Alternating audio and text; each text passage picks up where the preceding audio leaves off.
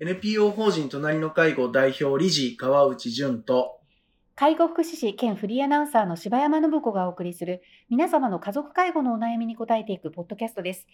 9月25日放送の隣の介護のラジオです。今週もよろしくお願いします。はい、お願いします。はい、今回は川内さんが実際に受けられた介護相談の中からということなんですけれども、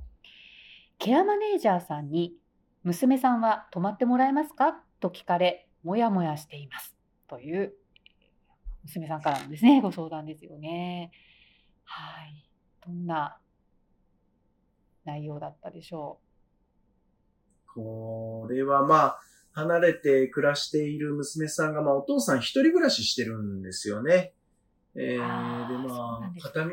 だいたいどれぐらいかかるでしょうね。2時間ぐらいはかかる。で、このお父さんは、今までも、他の兄弟もいらっしゃるんですけど、含めて、いや、もう一人暮らしじゃなくて一緒に住もう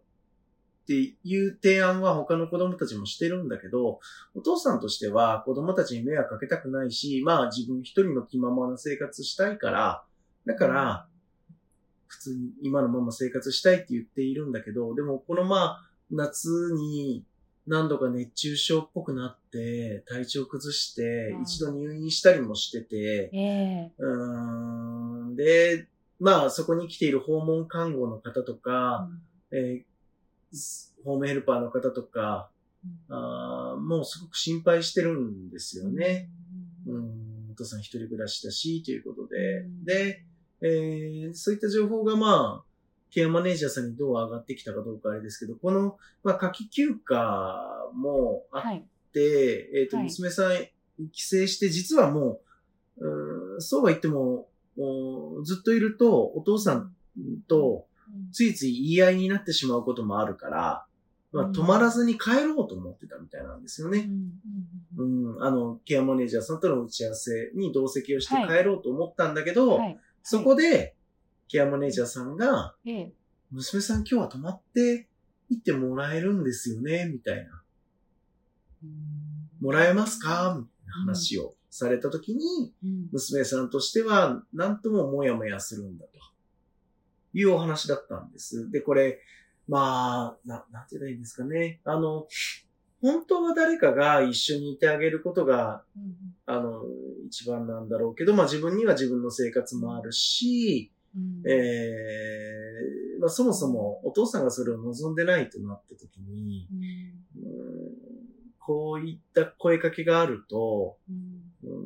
当然家族としては、いつもお世話になってるケアマネージャーさんから言われるわけですから、またさらに後ろめたい気持ちにもなるんだけれども、でも、私これ言われてもやもやするんですっていう話をお伺いしたときに、いや、それは、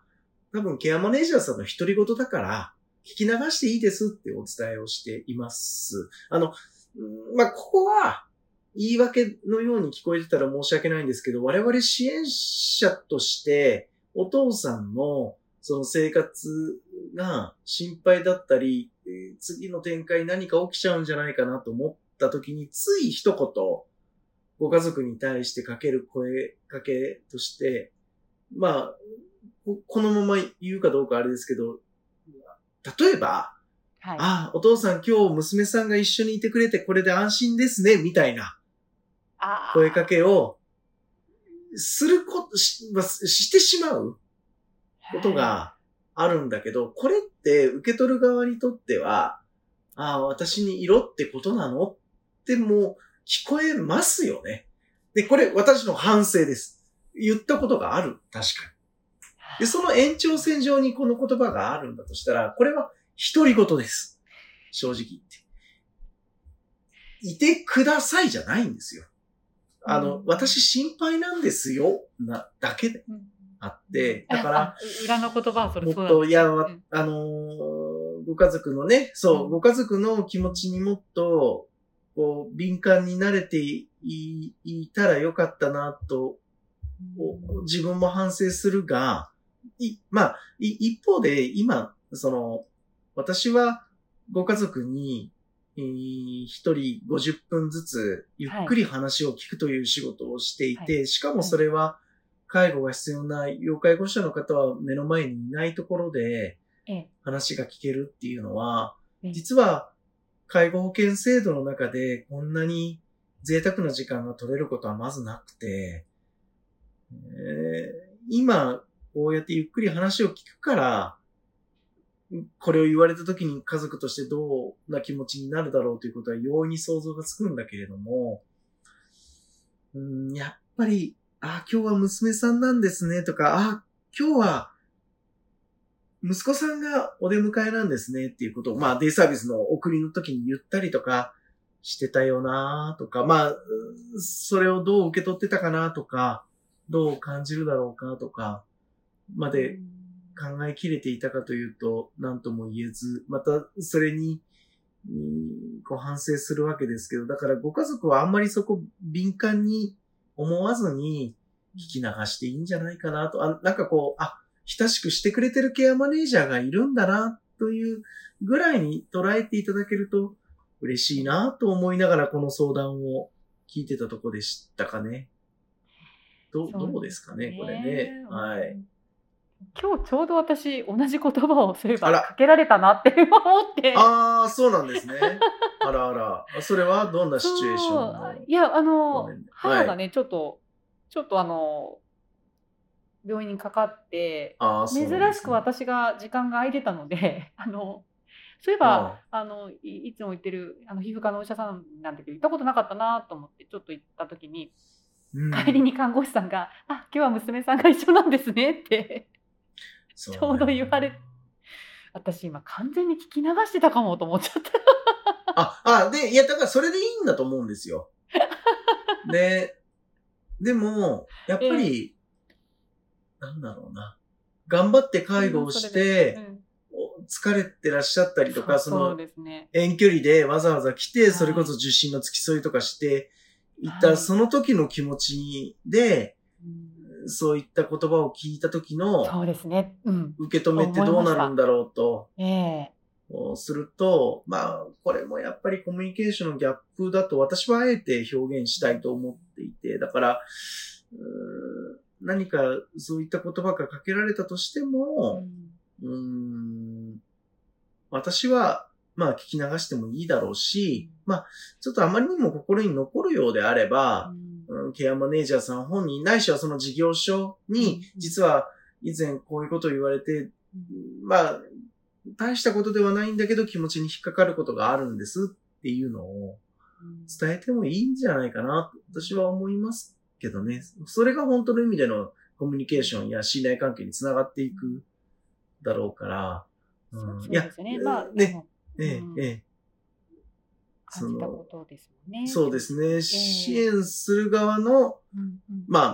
これは私たちの言葉かもしれないですけど、感受性とか、想像力とか、って言って習ったりするわけだけど、やっぱりお互いの、前回の相談もそうですけど、歩み寄りというか、コミュニケーションというか、まだまだ足りないところ、本当にお互いが悪意を持って、相手を傷つけてやろうと思ってやってるわけじゃないし、で、それは、本当に理解していただきたいと、勝手ながら思うわけですけど、私は、この相談をしてて、本当に過去の自分を反省するし、また今回の相談で一つ、取りますよねと共感したときに、やっぱり人対人のこのコミュニケーションって難しいなと思うんだけど、でもこれも私、やっぱり、なんでしょう、重ねていくしかないと思うんですよ。この、お互いの言葉を、時には、その失敗も含めて、で、それもあって、家族の支援かなと、ちょっと甘えた言い方かもしれないですけどね、支援する側からしたら。でも、続けていかないと、その次への一歩はないだろうから、私は、こういったちょっとほつれたところを、少し軌道修正するような仕事にすごいやりがいを持っているし、大きな言い方であれですけど、だから人間対人間のこのコミュニケーションって大事なんだろうなとも思う場面でもあるので、それってやっぱり高齢者がその介護が必要な方が真ん中にいる中でも、実は何がいいケアなのかとか、どうしてあげることが本人のためなのかということも、ここも考え、そしてコミュニケーションが尽くされる場面だったりするから、なんか、一つ最適なベストな答えがソリューションのようなものがあって、これさえやってれば大丈夫っていう、そんな簡単なものじゃないんだろうな、とも思うので、なんかお互いがやり合いながら築き上げていくっていう余裕も持って、ケアマネージャーさんたちとコミュニケーションを取ることが、私は大事なんじゃないかなと思いますかね。そうですね、そうですね。本当に間にね、できてくるものですよね。関係性のね。そう、はい、はい、そうですね。いや、だからそうね、今柴山さんそうやって言ってくださって、また気づいたのは、もしかしたら余裕があったらこう取らなかったかもしれないとか、そのベースに信頼関係があったら、そのもやもやしなかったのかもしれないとか、やっぱりその言葉のやり取りされたその瞬間だけに着目するのではなくて、その前後だったりとか、なんかその意図みたいなところを後で確認するみたいなこととか、こういったことがやっぱり必要なんだろうなと。忙しい社会人の中ではあるんだけれども、でも自分が全ての介護を背負うよりは負担が少ないから、ケアマネージャーさんとの信頼関係作るというの方がよっぽど、作業量は少ないだろうから、申し訳ないんだが、一歩考えていただけるとありがたいなとは思いますかね。本当ですね。はい。いやー、本当に